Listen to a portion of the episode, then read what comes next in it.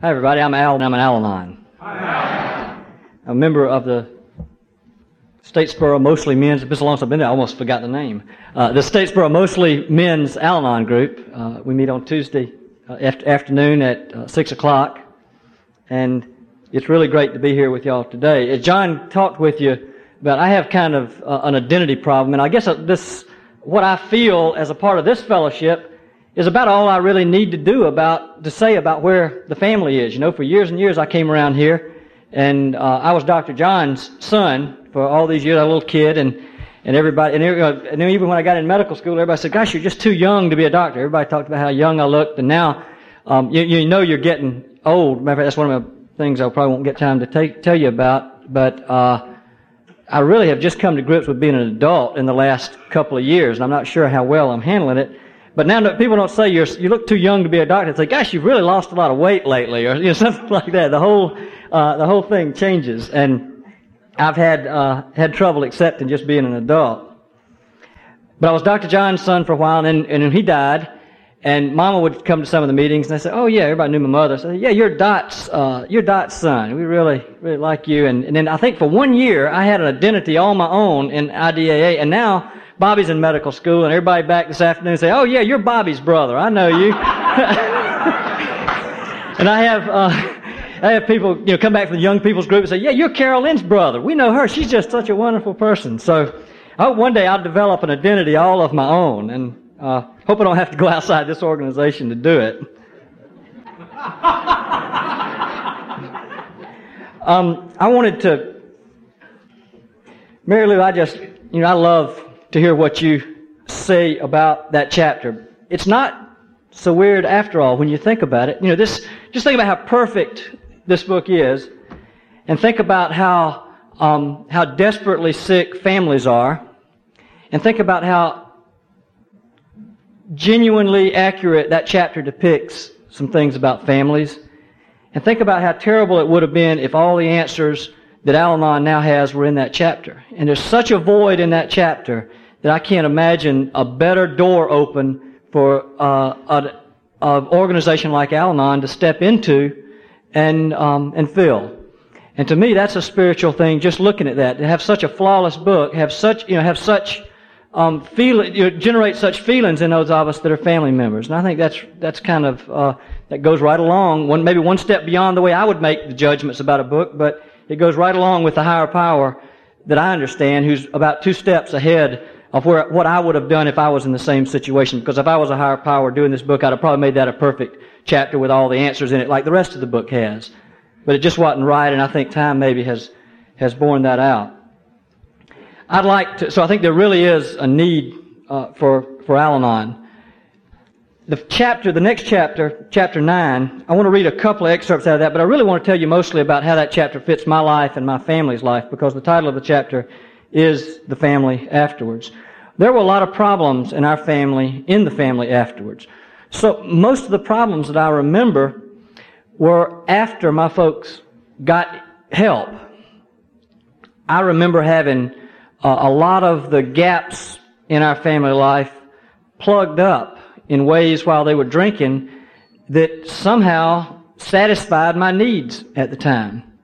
They didn't satisfy my needs in a way that I could have lived very comfortably through the rest of my life. But at the times, uh, you know, Daddy might not have been home to spend times with me on uh, vacations when we need him. So I had pony, I had plenty of toys, and in a sense, a lot of the material things became part of, uh, you know, part of our family life. Uh, and I, you know, I handled that okay. It was the only family I'd known. I'd, I'd known I didn't have anything to judge it by, and it seemed to be just fine. And then when they got sober, things started happening. Maybe a little before they got sober. But then when they got sober, I, I can't remember all these things because I tend to kind of push them back. But there are a couple of things that, that did happen when they began to, to get so. First of all, my dad went away, and I'd learned in a what, the way uh, the way I handle. I was 11 years old when my parents got sober, so everything I'm uh, I'm talking about is around that age for me, and that's an age where you don't have a complete value system yet. I'm watching my two children at 10 and 12 now go through this, and a lot of what I went through uh, I'm using, I hope, to deal with some of the issues they're going to be dealing with in their life. And That's what this chapter tells us to do. It tells us to use our experience to correct the errors of the past. And I'm having a chance to do that through some things I've experienced in my family with my 10 and 12 year old uh, children. But my dad went away, and I'd learned that when your folks go away, you know, it's hard to handle what might have happened to them. Uh, and the uncertainty of where that what's going on at that time, I knew nobody was going to tell me the truth. I, I might have told you the other story the other night about the uh, the toy chest my dad made in occupational therapy shops in psych hospital. I'd say, well, where's daddy going? They said, oh, he's going off to learn, a, learn to be a better doctor. And then I'd get a toy chest from an occupational therapy shop back. Um, and it was, and I was very confused. I said, well, what do they do at those medical meetings anyways? and, you know, the, you, you don't want to lie to your kids, obviously. You might go to hell if you lied to your kids. And so they were telling me the truth in a technical sense, so at least they wouldn't go to hell, uh, I guess. Or I don't know what was going on. But, because um, it really would, if my dad had gotten sober, and when he did get sober, he really was a better dad. There's no question about that. But I wanted to know, you know, where is daddy and what's he doing and why don't I see him and why doesn't he write to me and what's this problem in our family? And I never got any of those answers.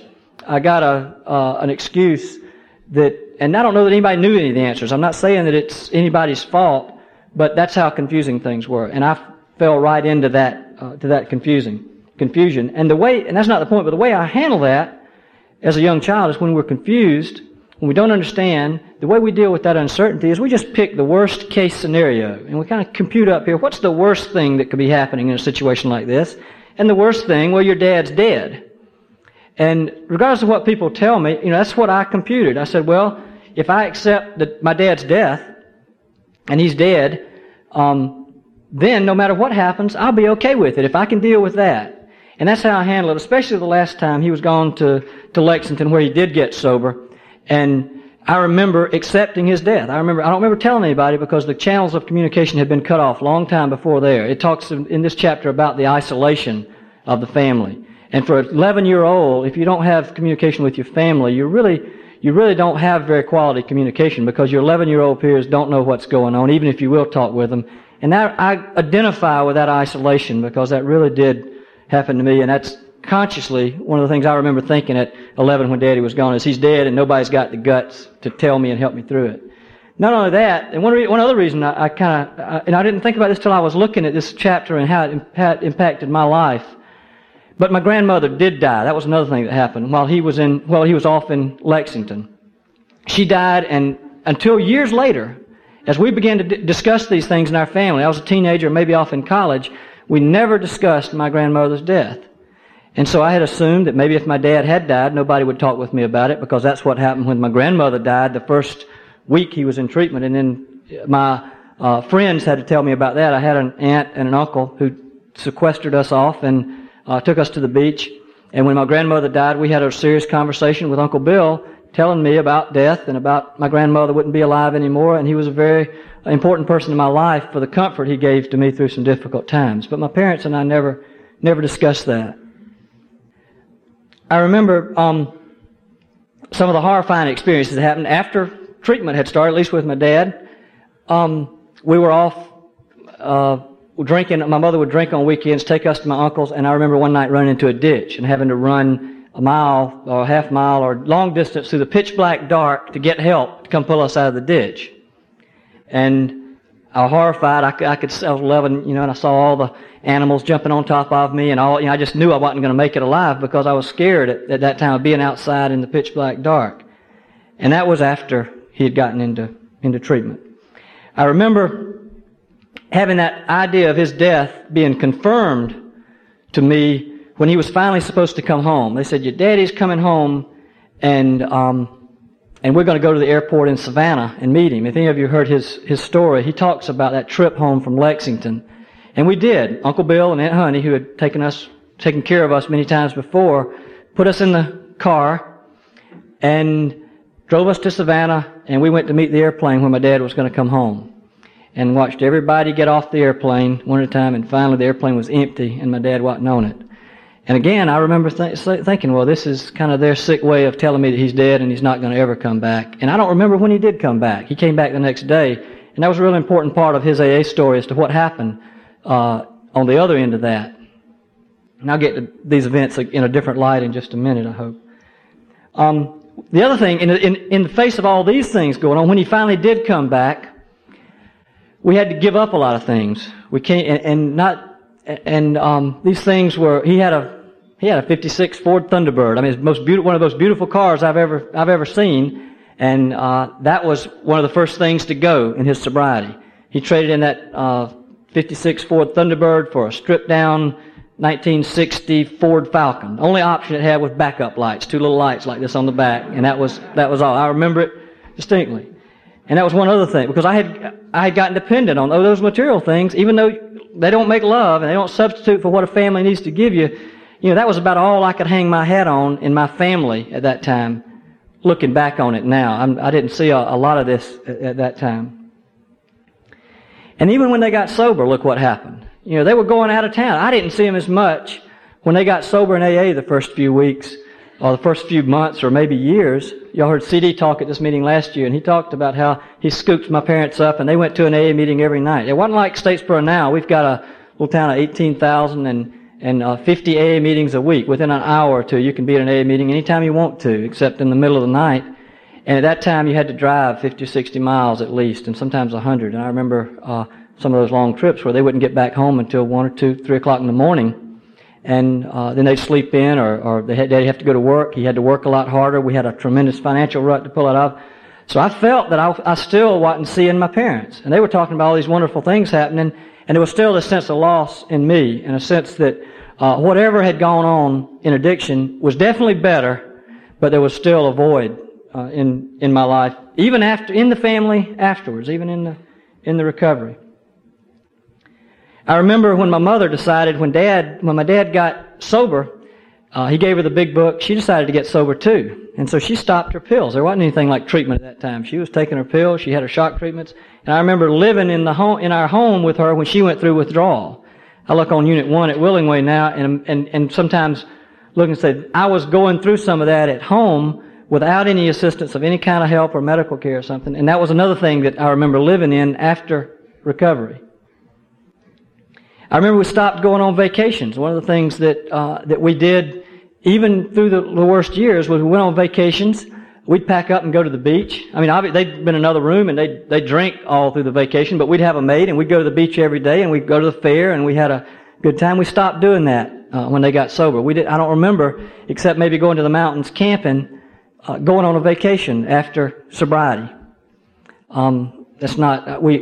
That, that's not uh, in the later years, but in those first years, and it took about seven years for the uh, economy to get to the point where we had some flexibility uh, financially to live in the reality that that we that we had, and that was in a physician's family. And I wonder, almost, I almost wonder how anybody can make it today. And I, I, it's impossible probably for anybody to make it without a program like this. I want to get to how this chapter addresses some of those things in just a second, but those were some, and there were probably some other things, but those are the things I just sat down and and and and looked at uh, in my family from where we were when after sobriety started. All those problems came on after sobriety started in our family, and uh, things things were um, were pretty bad if you measure it by that standard.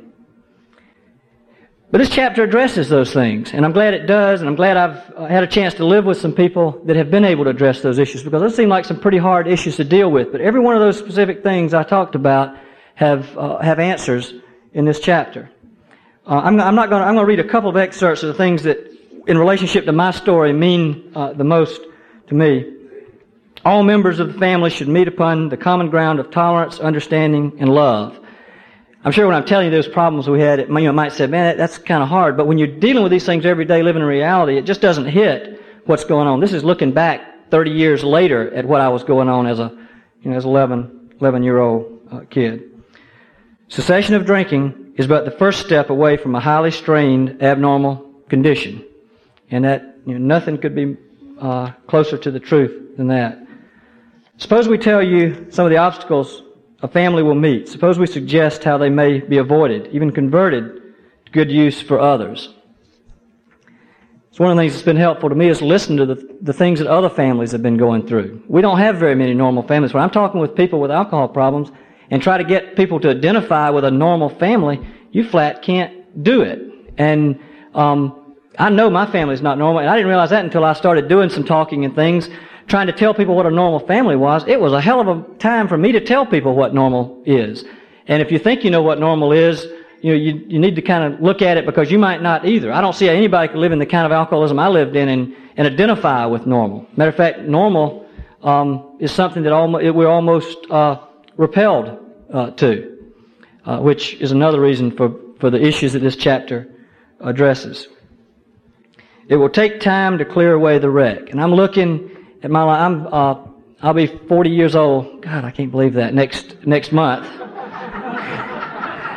I tell you, I'm still trying to accept being grown up, so y'all bear with me. Um, and this was in, uh, and I was 11 years old. So this is 30 years, and, and it astounds me at what I'm learning about recovery and myself all the way up to the present. I mean, I just, uh, it just boggles my mind. And I, I won't, I'm sorry, we just don't have enough time for me to get into all those things. I wish I could tell you some of those issues that I'm dealing with, and, but there's some really incredibly important ones that it's just almost impossible to leave out of getting up here and talking, but I just I don't have any, any choice. But it does take time. I mean, in this case, it's 30 years. And so, as a matter of fact, if somebody said, you're going to be feeling okay in 30 years, um, you know, how in the world I mean, so, you know, that, that's evidence enough that we need a 24 hour program. And it also, it also tells, tells me, um, that it's not getting there because I'm not there yet. I can think of several things in my fa- in my life and my family that I'm not satisfied with yet. And if I wait until I'm satisfied with those, if I wait until my wife gets through with her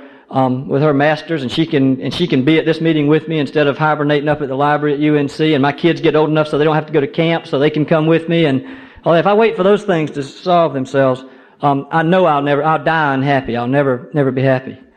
Um, and so that statement there is, uh, is really important. It will take time to clear away uh, the wreck. And I also am looking now at this not even being cleared away in my lifetime.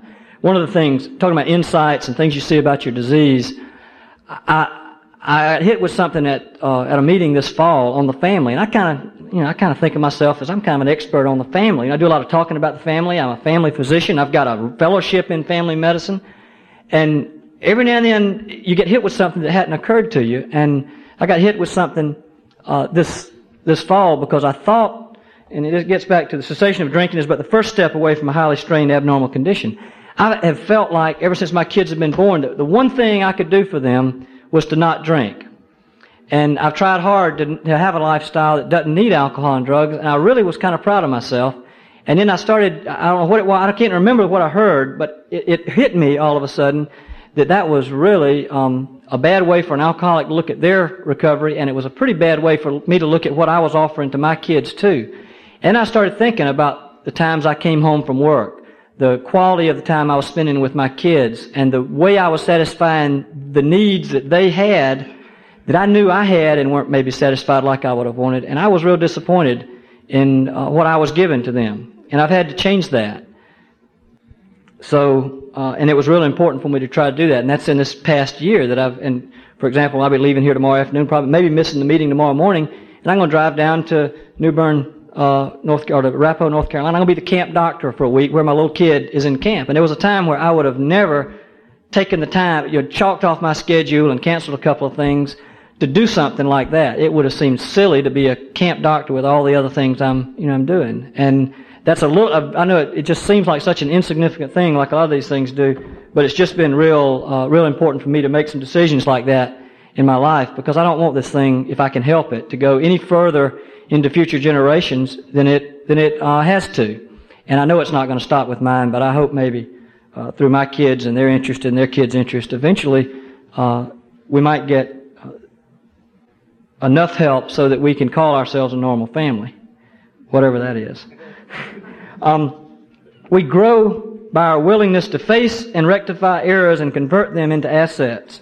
The alcoholic's past thus becomes uh, thus becomes the principal asset of the family. And frequently it's almost the only asset. How could all that garbage be our only asset in life? And that's what, that's what that said. And that's so, uh, so true in, uh, in my life, in my life now. And, um, it also says many, it talks uh, in, this chapter about how the family is to deal with that alcoholic. It talks about some personality characteristics of the alcoholic. Um, one of those, it says many alcoholics are enthusiasts. And I, you know, I, living with my dad, if y'all knew him, that's exactly the way he was. I remember one day, and a lot of people say, well, you know, Al, you're kind of like your dad was, but there's one person in town that knows that I'm not. It's, it's our banker. I went into our banker one day, and she said, Al, a lot of people say you're like your daddy, but um, but you're really, really not. And I'd gone in because we had, this was a couple of years ago, and we didn't know whether we are going to make payroll or not. And it was just things got just got really rough, and I was all depressed and wringing my hands and just um, just really didn't know how I was going to handle it. And I said, "Well, Sue, what's you know what do you mean?" You know, a lot of people say Daddy and I are alike. She said, "Well, you know, whenever your daddy came in here to borrow money, he definitely didn't look like you do and handle it like you do." I said, "What do you mean?" And she said, well, you know, I'd ask him just what I ask you. So how much, how much money do you need? And he'd look back at it and he'd say, well, how much, how much will you give me? and that's the way he, that's the way he dealt with his, with his life. And when you, when you've become an emotional pack rat, like I did in our family, living with some of that enthusiasm makes you kind of jealous. And I remember going through some years being jealous of what you folks had. And I'm, you know, I'm coming to grips with that now because I feel like I, I have an awful lot of it through my Al-Anon program, but I think a lot of people coming in see this and can be real uh, and can get jealous, and that makes that can be an obstacle sometimes for for staying more involved uh, with us. We think it it's dangerous if he rushes if he rushes headlong at his economic problem. And that really wasn't an issue for our family because they took Daddy's license away and uh, came down and arrested the nurse for practicing medicine without a license, and he was in jail for six months. So I'd move on to another topic with that one. because by the time, uh, but but Dad, but Dad doesn't give freely of himself. Resentment grows. He becomes still less communicative. Sometimes he explodes over a trifle. We really had a, you know, I think my folks' emotional relationships improved through those years, but there was a, a, kind of a sense of reverence and distance and respect that my dad had because of his his addiction, and that for years left me at a little emotional distance uh, with him. Those, that's uh, a, a, feeling that I've had, and it took a long time for us to get beyond uh, some of those feelings. But again, the closeness that he had with some of the A members uh, was something that I've envied because I didn't feel like I had that with my my dad uh, or my mom, even though we were a little closer. Didn't have those things until the last, until some of the last years of his life. This, um, since the, since the home has suffered more than anything else, it is well that a man exert himself there. He is not likely to get far in any direction if he fails to show unselfishness and love under his own roof. We know there are difficult wives and families, but the man who is getting over alcoholism must remember he did much to make, make them so. As each member of a resentful family begins to see his shortcomings and admits them to the others, he lays a basis for helpful discussion.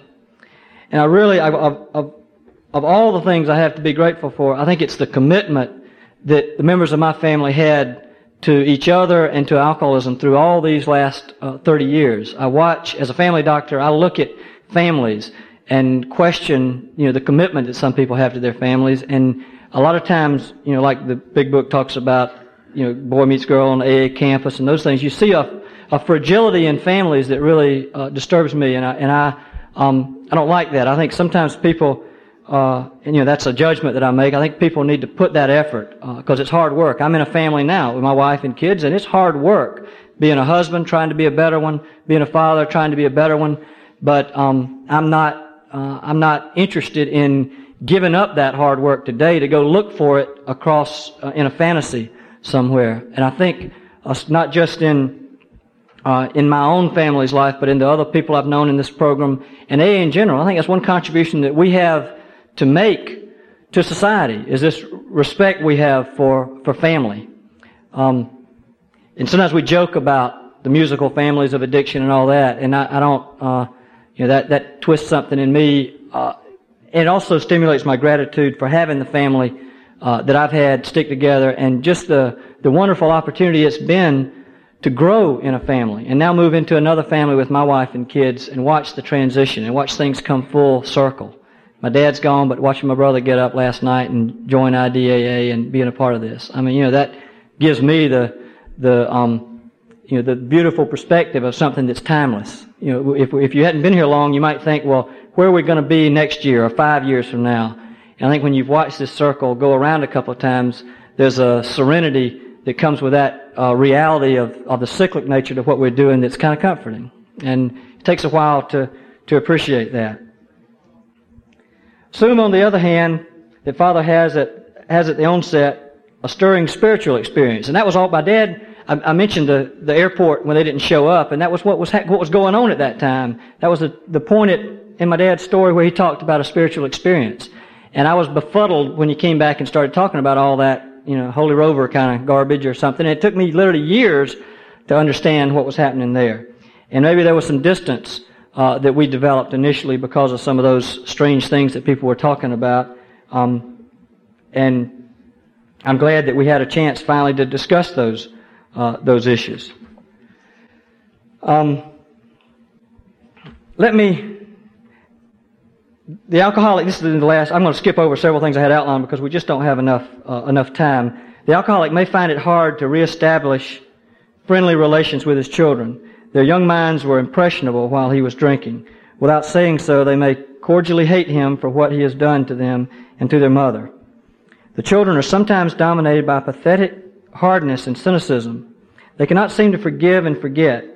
This may hang on for months, long after their mother has accepted dad's new way of living and thinking.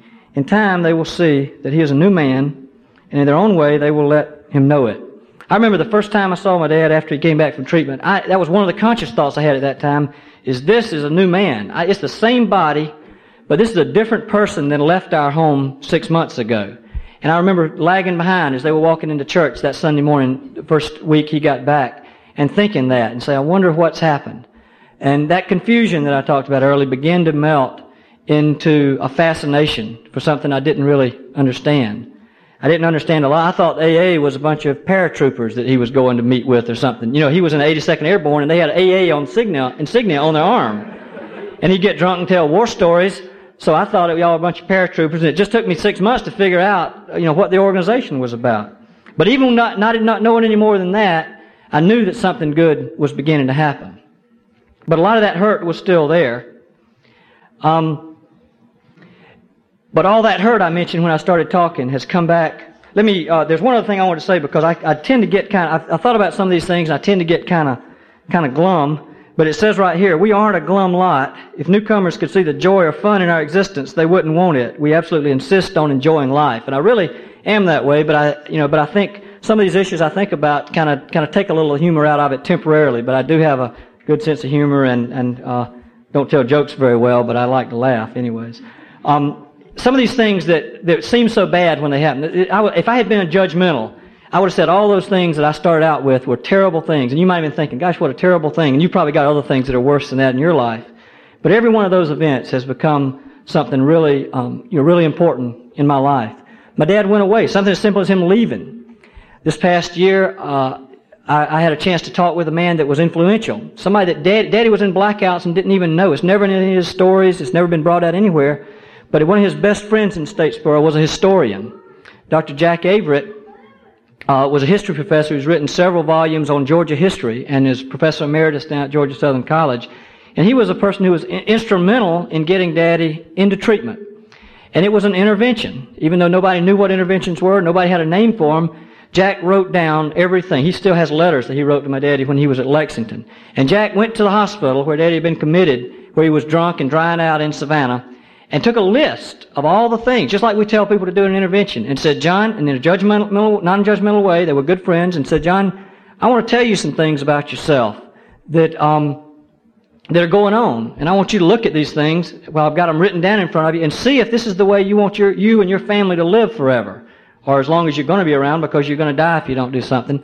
And he read down the list, just like we do an intervention, and that was a turning point that probably my dad never even recognized, but as Jack told the, the events that led up to my dad being committed to Lexington, he brought that out. And he, Jack didn't know what intervention was either. He was just a historian doing what he thought was best. And I relayed to him, I said, do you realize what you did was something that we do a lot today, or that's done a lot today, uh, in treatment? And he had no idea, but he knew that what he was doing was the right thing at that time. And just the fact that my dad went away, uh, helped me understand why it was important for those events to take place then. I, I'm glad because of the event of my grandmother dying, I've had a chance now with the death of my dad and my father-in-law this past year to spend a lot of time that I was really too busy to spend with my children when their grandparents died. I wouldn't take anything for the communication that we had, and I don't think that communication would have would have meant as much to me. I don't think I would have taken the time if I had not experienced some of these things in my past uh, that I could examine and, like the like the chapter nine says, we try to change those uh, those areas in the future. And I think my kids appreciated it. it helped us all grow grow closer. The the thought and the, the knowledge, my uh, adaptation to uh, to my dad's death, accepting his death. First of all, uh, when he did die, it was a kind of a joyous occasion uh, because I knew there was some things that went on, and I don't, I don't have time to get into all the things about his death, but I didn't have to grieve as much then as I thought I might, because a lot of that had been accomplished back in the years before when he was when he was drinking. The other thing in his story, he began to talk about a spiritual experience that happened when he was when he never showed up at the airport uh, and in Savannah, and I realize now how important it is for a, an alcoholic early to put priorities on their recovery, and that helps me put priorities on my life. And if he was willing to do some things for his recovery that, that were at the expense of his family, then that tells me and should tell him where his recovery is. Because I wouldn't swap anything in the world for being left alone at that airport that night and him not show up, um, as long as it meant a recovery for him and a spiritual experience that did happen that night. So every every bit that I went through then was instant. The other thing is when he returned on the scene, all that was erased in, you know, in an instant. You know, my dad's alive. I didn't need the delusion of his death anymore, and so it was all gone. And, uh, it, and the hurt with it, uh, left over a period of time, but it, it was, it was all gone too. The ditch thing, even the, even things as silly as running, how could it run into a ditch be a good experience? Well, it, um, a lot of people have trouble uh, realizing how some of these events will affect a little kid's life. And that running the ditch that night when my mother was drunk, has come back on now as an event that's really important to me uh, in my in my life because it helps me share with people how little kids are impressionable. See, she wasn't drunk running the ditch that night. What happened that night? They had just worked the roads, and they, when they work the roads on a country road like that, it leaves a little ridge in the middle of the road. I don't know if you've ever seen those. And it wasn't her drinking that was the problem. It was that ridge caught the tire and it threw the the car in the ditch. And I believed that for a long time because that was the story. And when I started driving, and still, I can ride down a road, and whenever I ride down a dirt road that they've just worked, um, I see that little ridge, and I kind of stay clear of it. You know, I don't want it to pick up the car and throw it in the ditch. And I'm sure, and that's one thing I recognize, and there are a million other things I'm sure that are implanted here in my subconscious and my value system that I don't even know are, are going on. So even that little experience has been has been bad. The even the, the drug withdrawal, the the vacations, for example, that we missed. Um, this became, we didn't have a chance to go on family vacations uh, like we used to. And so what we had to do is we doubled up and the AA conventions became our vacation. It threw me in to these meetings with all, all these other people. My second girlfriend was an Alateen that I met at the Southeastern Convention before we started coming to IDAA. Uh, the, um, this meeting and Southeastern AA Convention conflicted. And I built relationships and friends, and, and it, you can't describe the importance of hearing other people who have felt some of these feelings that I've had. And it, it helped dissolve the pain from a lot of those, uh, those things. Even, and even, and I became excited about going to these meetings. I didn't go with my folks at first. We didn't have the, the capability to do that. But I remember, and I remember some of the impressions I had of these meetings. For example, uh, I didn't get, the Indianapolis meeting was the year before I started coming to IDAA. I've only missed two of them since then. But I think one of the reasons that uh, I wanted to come to IDAA because the only thing I remember that my folks said about IDAA, not, I mean, not that they're, I mean, they're sure they're a lot of fine people. I'm sure the meetings were good, but I remember them coming back and they told me about the, the bar stools had seat belts on them.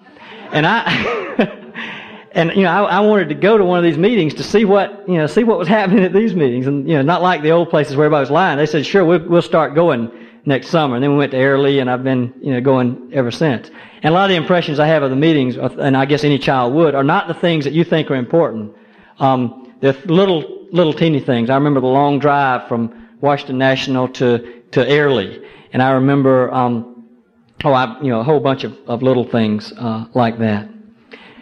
Since, um, that, those were in the, in the first, in the first six months or so of the recovery, but there's a lot that happens after that. And it would, uh, it would go into, it would take too long for me to tell you all those. But one of the things that has happened over the last couple of years, and it's taken that long, is for me to, uh, is for some of the anger that I felt uh, as a child to, to leave me. And uh, that, I, I believe, through some experiences over the last couple of years, have have really uh, have really changed. I was in. I'll, I'll take just a second to tell you about what I'm beginning to call a spiritual experience now. I don't know that I I, didn't know what a spiritual experience was. I never have been able to identify with one. I've heard my dad talk about it, and uh, and as he as I traveled around, we we flew together. That was one of the things we had in common. We flew to Denver. We flew to New New Jersey. We we made a lot of our IDAA meetings as I got into college and, and medical school together in the airplane and had hours and hours uh, to talk. But in listening to his talk a hundred times probably as he went around to various meetings and I flew him there, I listened to that spiritual experience and I felt, you know, I said, I, I just, I tried to make up some and I just could not identify with a spiritual experience. And something happened to me over this past year that has been, um, it's been real, uh, that's been real important. I was over, and it was about a year and a half ago, and last year I mentioned it uh, at the IDAA meeting, but I wasn't calling it a spiritual experience, and I guess I will uh, begin to. But I was over in London. I had been asked to talk at a at a, a, a meeting over there. Somebody paid my way uh, to a meeting over there, and it was just a real. One of the members here was also a speaker over there. I don't know whether Bill Mack is in here or not, but um, he knows the meeting, and that was a, one of the toughest times I've ever had. And what was so hard about it is everything was so great. Here I was. I looked. I went to that meeting. Somebody had paid my way to cross the Atlantic to be in London. Had my wife with me. Beautiful, two beautiful kids at home. Um, wonderful job. First time in life. Had a little money in the bank. Had um, my family, you know, doing you know doing great. Everything that you could want. Everything really that I had looked for in my life was was together. And I remember going to sleep one night and say, okay, you know, this is I have arrived. You know, this is it. And I said, okay, you know, what else is there? Boy, this is really if this is all there is to it, you know, what have I worked all these years for to get to this place? And in spite of all those things that were going good, I was as miserable as I've ever been in my whole life. I remember having a, uh, I didn't think of suicide, but I remember having a depression and a panic attack and everything all at the same time. And I, I was literally shaking. And I've never done that uh, before. But that's just how, that's just how hard those few hours were on me. I, I couldn't go to sleep. I tried to go to sleep, um, and nothing would work. And finally, I, you know, I, I, um, I started praying. I didn't really know how, what to pray, so there was a Gideon Bible in the, in the bedside table. I just, you know, didn't want to disturb Jane. She was asleep, so I went in the bathroom and just turned the 23rd Psalm, and I can remember reading, I couldn't remember it, so I remember reading it and, and trying to pray a little bit, and I just said, and, it, and I remember asking God to help me with what I was going through. I didn't know what it was, but I said, if, you know, if you're, you know, if you're up there, if um, I don't, I didn't really put it put it like that, but I said I need, you know, something's not working in my life. I've got everything a person could possibly want to be happy, and I just, and here I am. You know, you see me, and I, I um, asked for, you know, I, I asked for some some help. Really, for the first time I ever remember de- doing it in that uh, honest way. Went back in the in the room and still was feeling pretty much the same way, and we went to sleep, and that was you know that was it. Woke up the next morning with a you know a profound change in my attitude about life, and I don't understand. I still don't understand. I guess that must be what a spiritual experience is. I don't know because it's stuck. I didn't talk about it for a year and a half or so, but I still feel that way today. You know, I don't really care. Um, you know, there's a time where I was worry about what whether you liked what I said or not. I worried about what kind of image I'm supposed to hold for IDAA or what I said to people or or what happens tomorrow. You know, whether the stock market goes up or down and and you know, some of those promises almost instantaneously uh, came into my life after that time. And I was prepared for that with, the, with, with, this program. That didn't happen just that one night. I talk about it to, to shorten it like it happened at one time, but there were some people in this group that had prepared me, me for that. Several people in this room I had talked to, several people that knew some of the pain I was going through because I went to some of these people and told them I was having a hard time. I thought some of the time it was an adjustment to my dad's loss. I thought it was uh, some problems me and my wife were having. I, I really thought it might have been a lot of other things. But then finally, uh, every one of those people would direct it back at, you know, at me. And eventually it all kind of came to a crisis and it, you know, and it washed out through the help I got through this program. That's where I am uh, today. But this big book doesn't have all the answers. You know, one of the things it says, it says we need to share from each other's experience. That this chapter doesn't have all the answers for the family. The big book probably does have all the answers. I'm going to tell you how the answers my question. But I started thinking, what, you know, what are my kids going to have to go through? A lot of my experiences come from growing up in an active alcoholic family. My kids aren't going to have that experience, but they do have the genetics. Uh, my kids are going to have some of the family stuff that I grew up with and don't know anything other than, but uh, they don't have the recovery in in uh, in their lives like I had as an Alateen that they uh, are dabbling in, but probably won't have the excuse without my recovery to be involved in. And there, you know, there are a lot of those kind of issues going on. The things that have nothing to do with basic, you know, kind of big book stuff. But you know, that my little boy likes to watch ba- uh, baseball games, and he's getting bombarded between all the innings with beer commercials. You know, that's something as simple as that, as practical as that, as a is one of the important issues I'm dealing with. He he's kind of addicted. I watch his his addictive personality. Uh, my little boys come out in the computer, you know, and that's something that you know they weren't were none of those around when they wrote the big book, and I wonder how those things are going to affect him. And I that's one of the reasons I'll be coming back to this meeting is to do what chapter 9 says we're supposed to do, and that's sharing with other people, to find out what other people have done and what mistakes you've made, so that maybe I can use some of those mistakes as I pass some of the information along to my kids that will allow them to do some of the things in their life that uh, we need to do as a family to survive with this illness. And that's where chapter 9 means, uh, what chapter 9 means to me. And I appreciate you just being here because it helped me see a lot of this stuff that I hadn't I'd known but hadn't really thought about and put together until I started looking at chapter nine uh, in in reading over it for this meeting. And I appreciate your contribution to my recovery for doing that to me. Thank you very much.